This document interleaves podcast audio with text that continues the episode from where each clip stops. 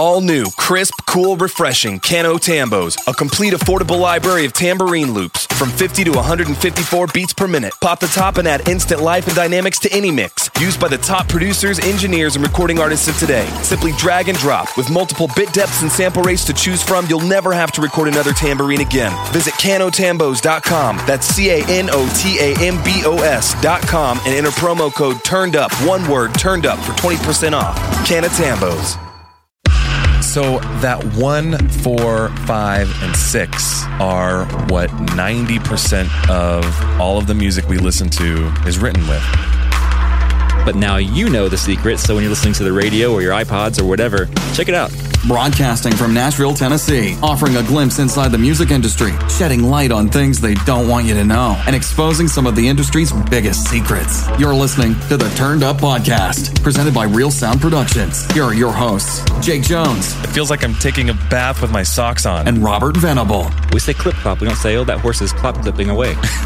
that sounds funny. Howdy doody. Welcome to the podcast. Who are we? What's what's up with that? Nashville's getting to us, I think. I don't know. You and I were hanging out last night, and I just did you count how many pickup trucks that were lifted, large wheels, and American flags sticking out of the bed? Well, yeah, I heard them coming before I saw them, and then I turned around and saw like a parade of trucks every five seconds. This is absolutely a true story. There were, they just kept coming, and every time Robert would just say, "There's America, America. America." Welcome to the South. Welcome to the South, and welcome to the to Turned Up Podcast. Yeah, this is episode eight. We're calling uh, this one. Sounds good to me. Let's put sounds in quotes. I'm doing air quotes right now. You can't see me. I'll turn up the mic. Air Wait, quotes. okay, wait. Did you hear that? Did you hear the air quotes? So this one's gonna be fun. Um, first of all, we need to introduce who we are. Well, I am Robert Venable. And I'm Jake. Yeah, sounds weird. That's yeah. No, Well, I, I'm a oh. liar. That's not true. Right in front of me is Jake Jones. He is an acclaimed engineer, producer. He's doing the chicken dance right this second. True story. Um, not lying. If if he sounds like he's out of breath, it's because he's literally doing it. Uh, he plays guitar, so he knows a lot of chords and notes and things, which is relevant to today's conversation. That's right. Uh, he plays in a band called As We Ascend, which I also play in, but different instruments without notes. And uh, let's, besides doing the chicken dance, one of his favorite things are hot pockets. That is true. I don't even think you knew that about me. I think you just made that up, but that is true. I love hot pockets, and I would not have survived through high school without them. I'm going to correct you. You like the first bite of the hot pocket because everyone after that is just the roof of your mouth. That's so true. Molten hot magma. well, man, I'm sitting across from Robert Venable, and I'm honored completely to call him my friend, my co host, and my bandmate. Uh, he plays drums for As We Ascend, but uh, shortly before hitting the record button on this podcast, he was showing me his piano skills. And while he might humbly say no, I am truly actually very impressed uh, by his ability to play piano. But Robert is a producer, he is an engineer, he is a songwriter. Uh, every time we sit down and talk, he tells me about some other multi platinum, Grammy winning artist that he has worked with. It's because I brag a lot. It's, he doesn't brag a lot. That's why. That's why I find out this stuff all the time. How, why haven't you never told me this? Uh, the guy, his talents truly speak for themselves. Um, and uh, and today we're going to be flexing some of those musical muscles as we talk about sound and and more particularly why certain things in sound and music And even more than that, in the, the English language, why words and sentences and vowel sounds sound good in certain orders to us. Right. This one blew my mind because you you, you were telling me about this, uh, and there's it's some some fun new words. You you will expand your vocabulary today, but you were telling me about this, and it was like, whoa, my whole life has been a lie. I never knew this. Well, we can start with that if you want. We can, right, so English language. Um, I'm speaking it right now. Jake was speaking it a moment ago, and sometimes we just make up words that we have no idea what we're saying. it, there's something called total reduplication in the English language, and what that is is basically just saying the same thing twice, the same sound twice. For example, yum yum or 50-50 or wee wee or whatever. I don't know. Something that's yeah, usually hyphenated, but it's a it's a word or a phrase that's repeated like that. And that's called total reduplication. And that sounds good to our brains because it's replicated, it's duplicated, it's repeated.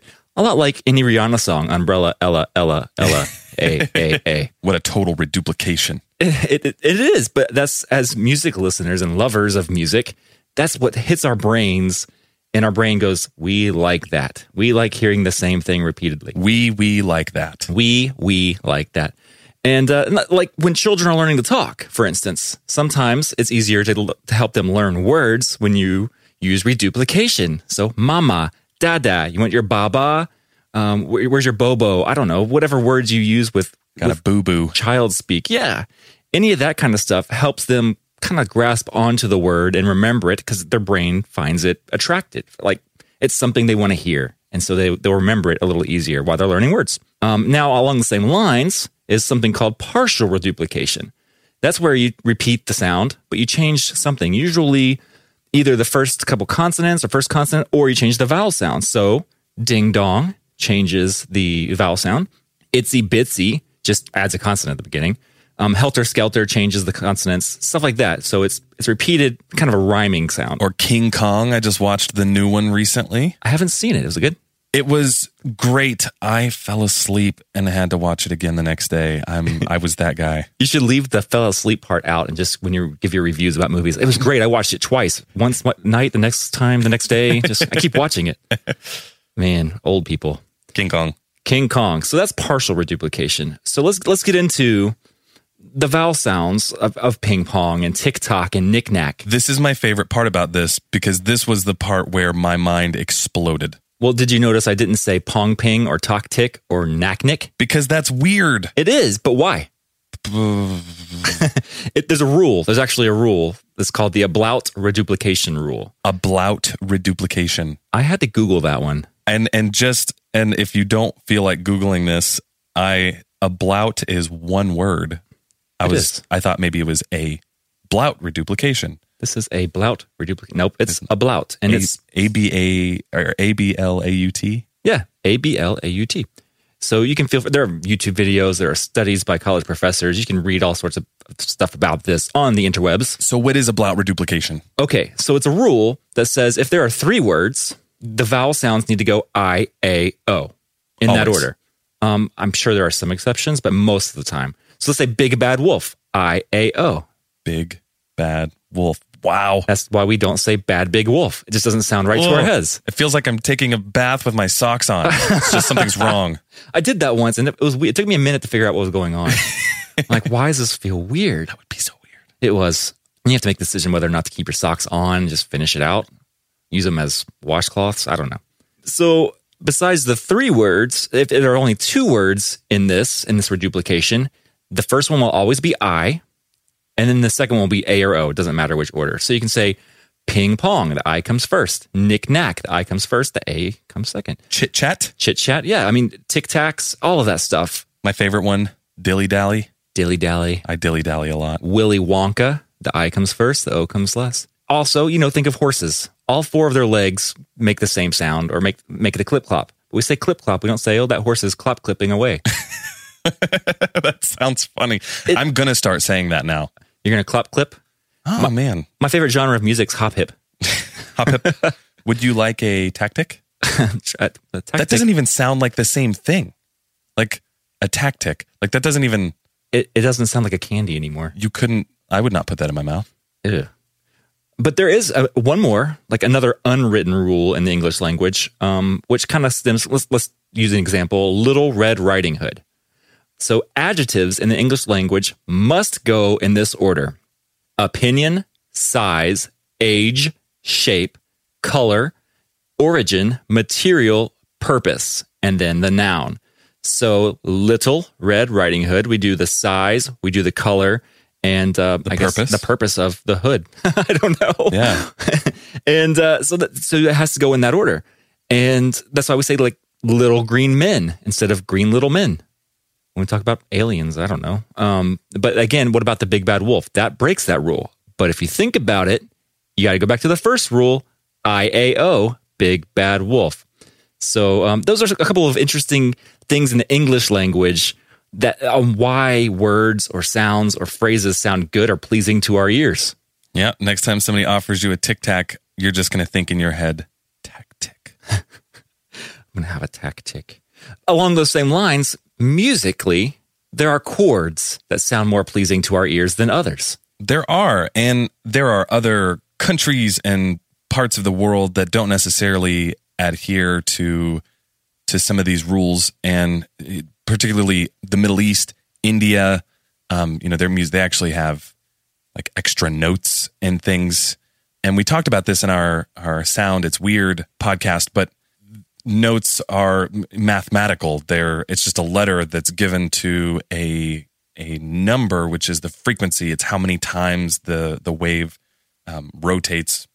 Yeah, we, we talked about that. How many times the wave the waveform returns to its axis? It goes up and down and comes back to the neutral plane. How many times it does that or makes the S shape in a um, second, right? Per second. So, yeah. I mean, the A in the middle of a piano, um, we call it, it's 400, what, 440, 440 hertz. 440 hertz, yeah. So they call it A440. And then everything else is, can be relative to that or whatever. And to really open up a can of worms that we're not going to, uh, 440 does not have to be A.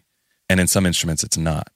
Um, you know, when you get into orchestra and all of that stuff. But my brain, all that aside, there, what we're about to say pertains more specifically to probably most of the world, but not necessarily all of the world. Um, but pop, popular music. Sure. Yeah. What you hear on the radio, what you're singing in church, all the standard traditional songs you grew up hearing in school and elementary school that your choir teacher made you sing. Yeah. But not even that. I mean, turn on the radio. Anything you're hearing on your favorite mix station. Yeah. Or, you know, the, the pop station on, on Sirius XM. So there is a formula to it. There absolutely is. Now, I want to play a clip of something the band is called Axis of Awesome. This video went viral because what they did was they played four chords and and played how many songs? Like a ton of songs. Oh yeah, 30 songs or so. I don't know, something ridiculous. With the same four chords. Now this went viral because that's so interesting.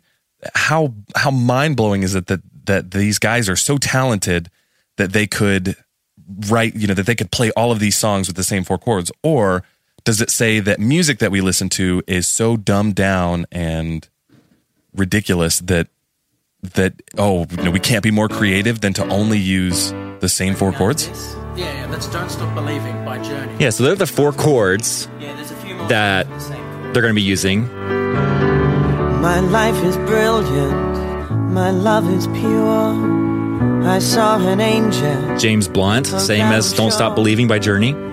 People killing, people dying, children hurt, and you hear them crying. Can you practice? Black Eyed Peas.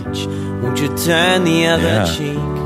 Forever young, I wanna be forever young.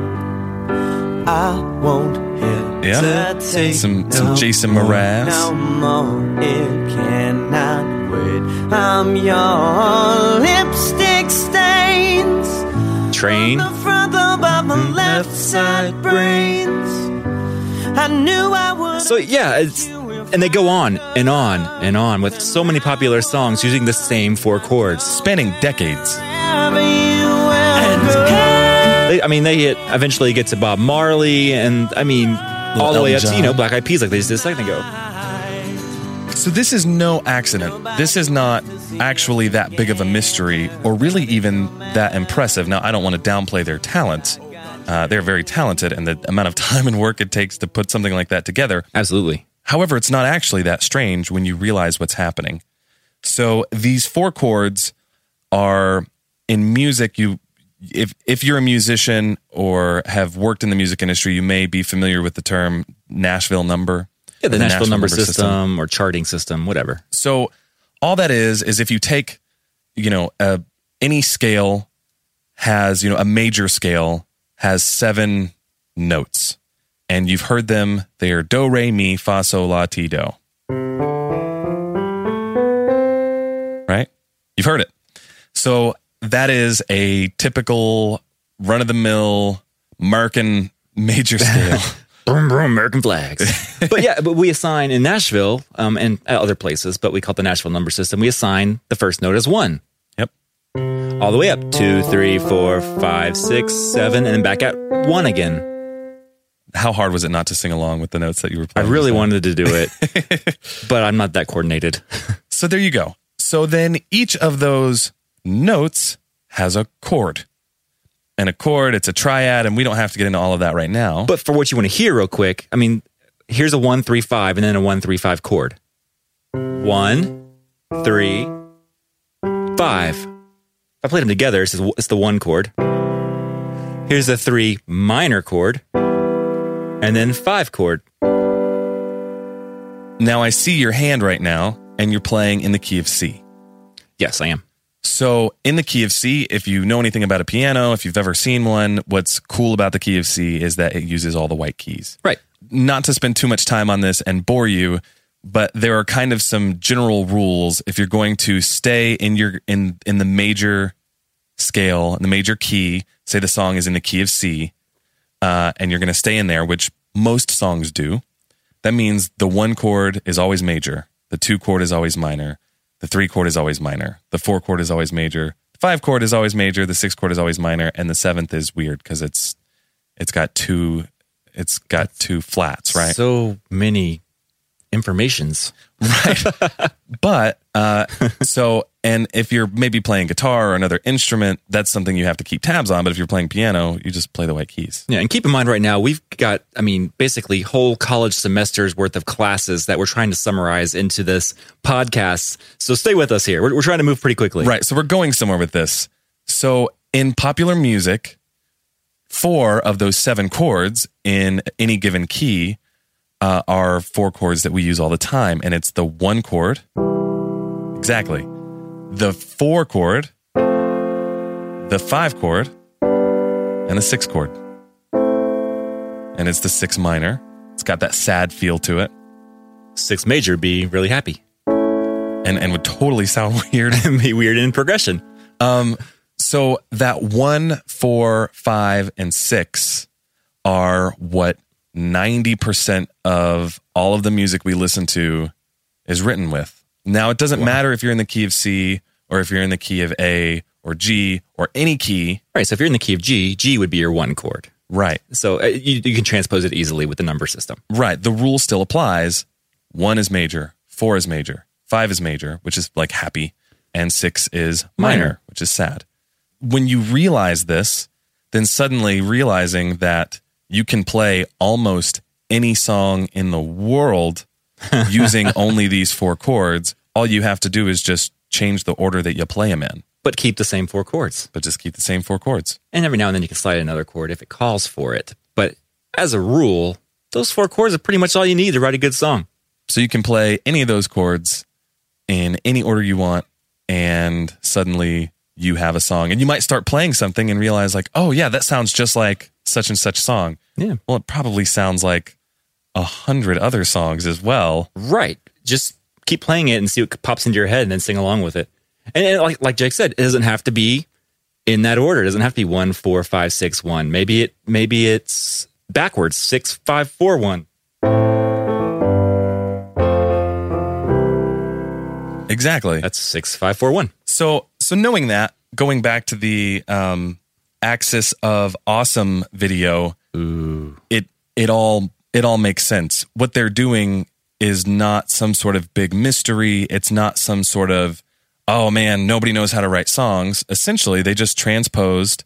They they put every song in the key of whatever key they chose, They, they figured out this information and applied it. and then yeah, and you. I mean, anyone can do that. I challenge you to go home and you set up your phone or a little video camera and play around, even on GarageBand or some kind of app. I'm sure they make apps with piano things on them now.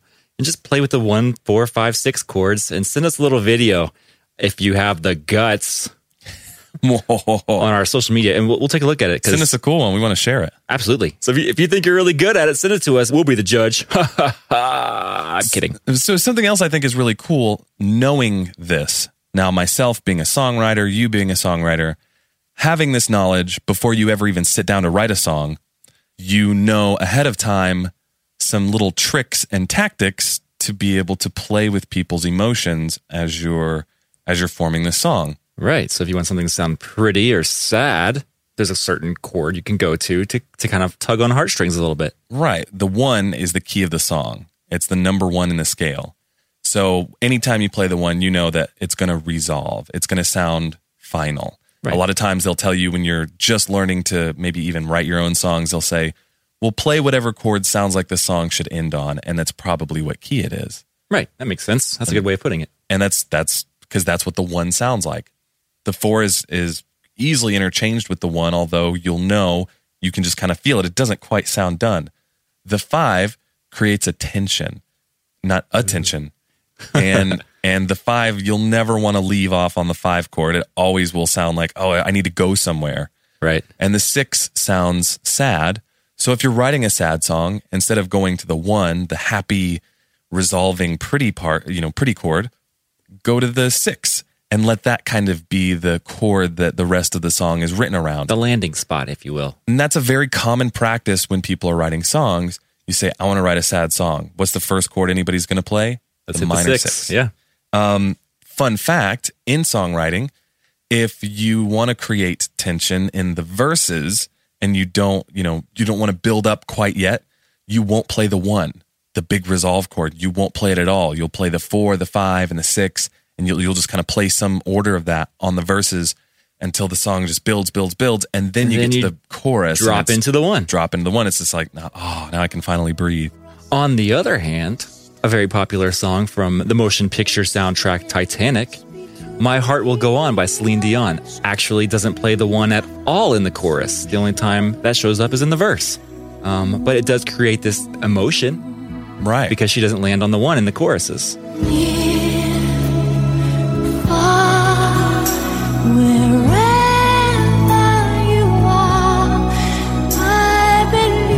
Now, I loved learning this because when I was young, I wanted to write songs. And I always felt like I wasn't being very creative because it was like, man, I'm just playing the same. You know, even even sometimes when I'm working with artists, I'll be like, I only know four chords. Like it's like they only know four chords. Well, wait a minute. Well, you can write almost any song on planet Earth with only those four chords, or even just three of them. And that's a great starting spot. Just play with those so you're very, very comfortable with it. And then you can start experimenting with some of the other chords that exist um, just to kind of change it up. Once you know the rules, you can break them. So that is when you hear songs, when you hear music, it will be less of a mystery to you now. Uh, and as songwriters, the the people writing these songs, they know how you're going to react. They know what it feels like to hear a five chord. They know what it feels like to hear a six chord or a two, a minor two or a minor three, which are fun and, and unique sounding. Um, and so they'll they'll put them in there intentionally because they know it's going to create a certain emotion for you while you're listening to this lyric, and it just sets a nice, uh, it you know, it sets the the atmosphere for the song. And you guys thought we were just sitting in the recording studio hitting record with whatever guitarists come in here with. We're we're changing chords when we're producing songs to invoke emotion or to set kind of set a mood or create energy or set up the next chorus, which is going to be a big drop on the one. Um, but we do that on purpose intentionally with this formula. So it's something that we think about every day in our careers. Um, but now you know the secret. So when you're listening to the radio or your iPods or whatever, check it out, see what you hear. so there's some really cool statistics on this. Yeah, yeah, there are. Um, a, a guy named Dave Carlton did his own independent study of 1,300 songs Ooh, it's a lot of songs. and uh, took every one of them, imported into this huge like database what chord progress or the, the chords in order that they happen for a verse and chorus of all of those 1,300 songs. So he cataloged them all in this huge spreadsheet, which I think is actually available online if you search this. Um, again, his name is Dave Carlton, and he came up with a a whole bunch of interesting conclusions that I found intriguing, such as the number one by far chord in a song, in any song of the 1300 that he picked apart and analyzed, is the C chord. So the C chord appears in 26% of all the songs, over a fourth of all of them. Wow. And then the next common is G, which is only in 12%. So almost one in four song, or a little bit more than one in four songs that you're listening to on the radio have a C in it. I wonder if that has to do with C being pleasing to our ears, or if it has more to do with on a on a keyboard. Anything you play in the key of C is easy because it's all just the white keys. I don't know. That's why I would write in C is if I were, especially if I were on piano, is because I don't have to worry about the black keys. I, I'm not very good at the black keys. So if I have to play piano or keyboard or program something, I always transpose it to C and then just kind of move it back to where it needs to be. Which means you're playing the C notes, I'm only playing the white keys. but then you just bump it up to whatever key it's supposed to be on. Yeah, using the software on my computer. It's it's cheating, but you know, hey, music, it's all fake. um, so this guy, after he took these 1,300 songs and analyzed them, he then converted them all, transposed them all to the key of C. So they're all on an equal playing field. So the number one chord and all these songs are now C. And he looked at that, and you know, C being the bass note, the, the number one in, in the chart for that song, is probably going to be most common, but actually, F and G are used just as often. F Which- and G. F and G, G and F. Let's put it that way. but in the key of the song, if C is one, F is four, and G is five, which backs up our conclusion what we just talked about a second ago. Yeah, one, four, five. Um, so interestingly, though, F and G actually show up in more chord progressions than C does, even though C is the tonal center, and you might think that would be the most common note in these songs. F and G actually showed up a little bit more in those songs. I like that you were really careful to say that. Well, it sounds weird saying F and G. G. um, and and really quick, it's not a mystery. The, these numbers, if you hold your fingers up and just count like you did when you were in kindergarten, you can count one, two, three, right? So C, D, E, F, G. We're on five, but there's still two more notes in the scale because there's only there's only seven total. So we reset on A. and B is seven. So, uh, so anytime you're ever just, huh, okay, I think the song's in C. Are they going to the four? You can, if you forget, you can just count. C, D, E, F is four. G is five. Just nerd talk. nerd talk, but that's the stuff that I like, and that's the stuff that I hope you like. That's why you're listening. Fun fact, actually. So if you write a song in C and end up playing an E minor chord in it, which is the three, but a three minor, 93% of the time, the next chord you'll go to is going to be an A minor or an F major chord. And- which an F major would just be the very next chord up, right? So it'd be going to the four, Yeah. right? Yeah. Yeah. So in the key of C, it's going. I mean, again, breaking rules. If you know how to, if you if you know the rules, you can break them. But if you write a key in the key of C with an E minor, ninety three percent of the time, the next one will be A minor or F major. That's just an interesting fact. I thought. Yeah, well, that and that's cool, especially if I'm sitting down trying to write a song and I want to go to the three minor. Where am I going to go? Well, I know obviously most of the time people are going to this chord because it sounds good. Sure. Um, do we know why it sounds good? There are there are sciences that go into it, like the ratio between this chord and this chord.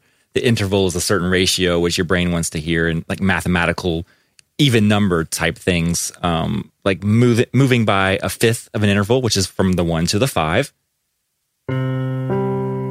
That's pleasing. That sounds nice. It's weird to go like this from the one to the seven. That is not pretty. That's my favorite chord.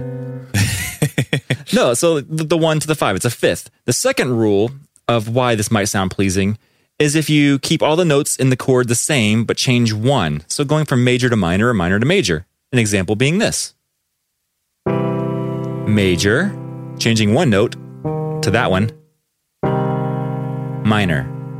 So from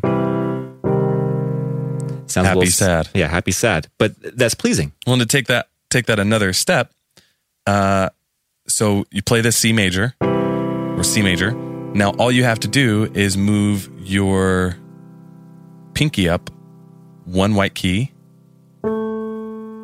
Now play the chord. Now we're A minor. So now you've just you're still in the key of C. You've just gone from the major one to the minor six, So going from there and going right back, changing nothing but one note, and you've just completely altered the entire feel and atmosphere of the song or the progression, whatever you're playing right now. yeah, it, it creates some sort of emotion. It, it changed it, and that was one note in the same in the same chord essentially. Um, so that's the second rule of why it might sound pleasing to your ears. And the third one is like a surprise change. So if you're singing the song and all of a sudden you go to the bridge and everything just changes. Sometimes it's a key change. Sometimes like, whoa, where did that chord come from? But your brain kind of likes it. Um, who doesn't like a surprise party?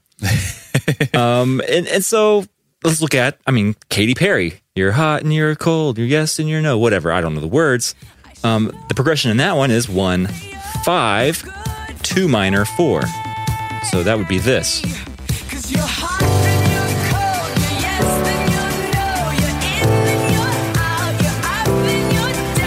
Yeah. Which is pleasing to my ears. But the, the first interval from one to five is a fifth.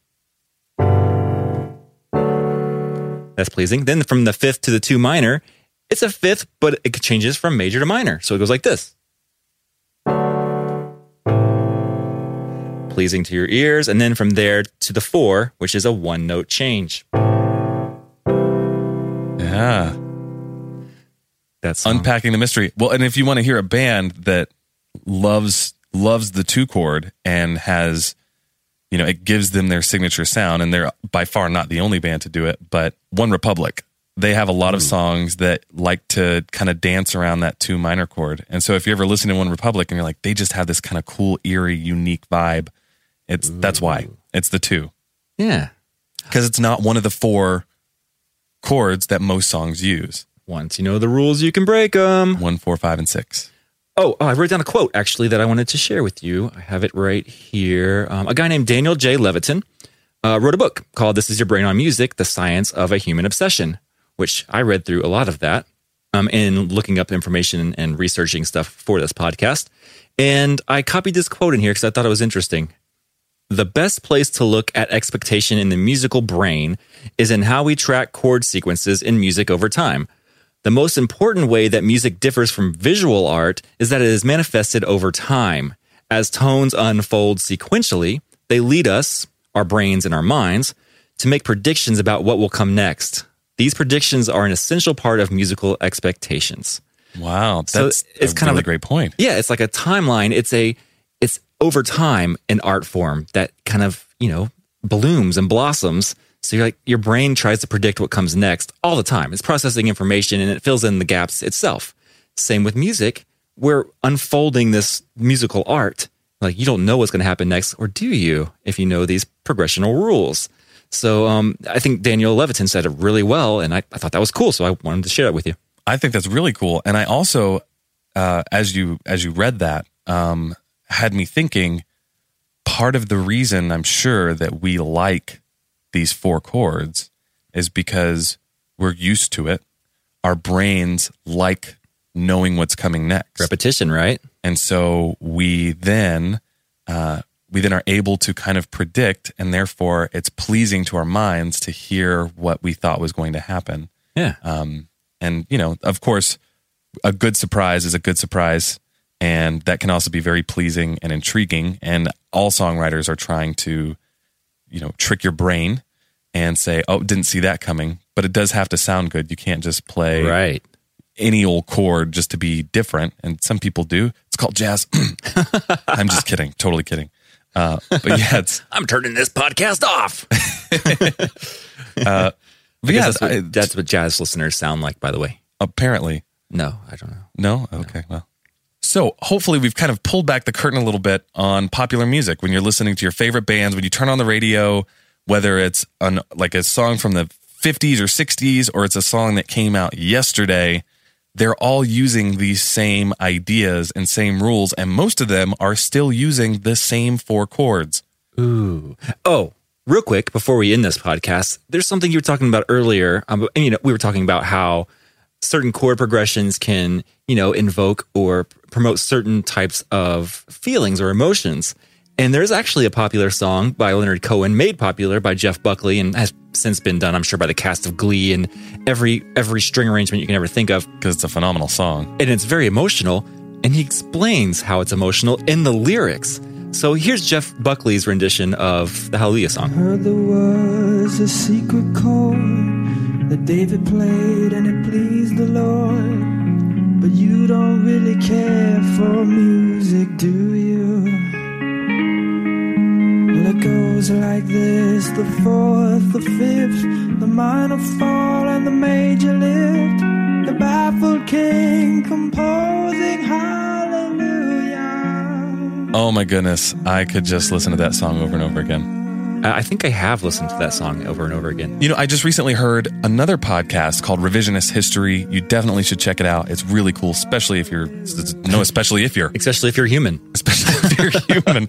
You should check it out. But uh, their episode number seven is the the entire podcast is about this song and and and this really great story about Leonard Cohen and Jeff Buckley. Um, just a little side note there.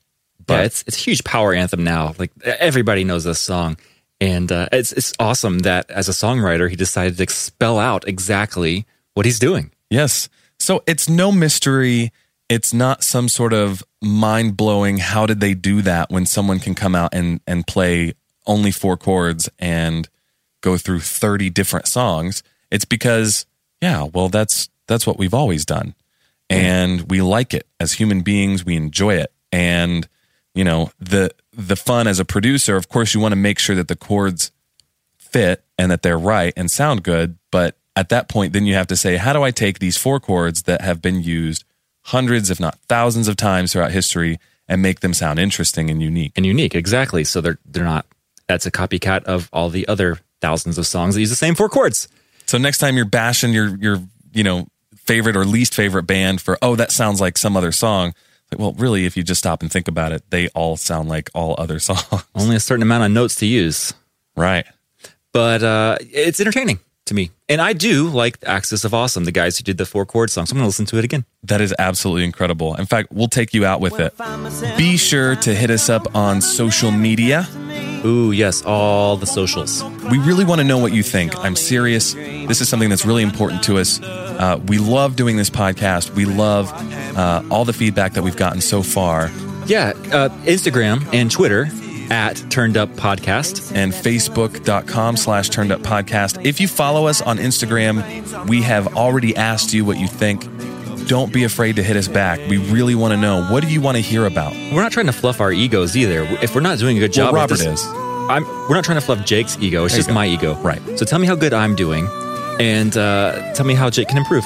No, but for real, I mean, how? What do you think about the podcast? We've done eight episodes so far, and are, are they too long, too short? Are we talking too much? Do we not talk enough? Is there something we're not getting into enough detail about? Uh, are we talking over your heads? Are we talking to you like your first graders? We'd love the honest feedback. And and one other thing that uh, you know on the topic of wanting to talk about more things, there is something that I wasn't able to mention uh, during the podcast today, and that is happy birthday. Oh. uh, Robert celebrated his 100th birthday uh, this week. I thought we were going to make it through a whole podcast where you neglected Are mentioning. you kidding me? Oh, you do love me. But for real, man, happy birthday! Uh, if, if you again, if you follow us on our on our socials, you knew that we made sure to post about it. But uh, this guy is awesome and really freaking old. Uh, really, really old. Thank you for that. Geezer style. It's my favorite compliment so far. Also, feel free to hit that subscribe button on whatever you're listening to our podcast. No, no, no, no, no! Don't even feel free. I command thee. You are now commanded by Jake Jones to subscribe.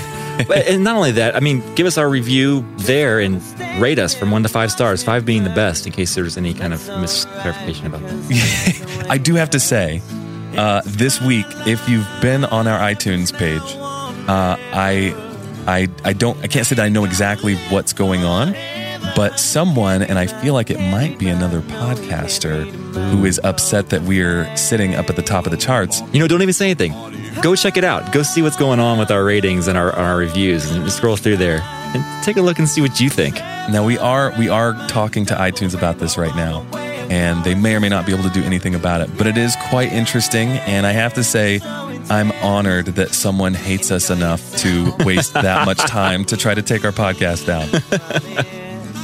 Oh man, it's what a weird world we live in. This podcast brought to you by Real Sound Productions.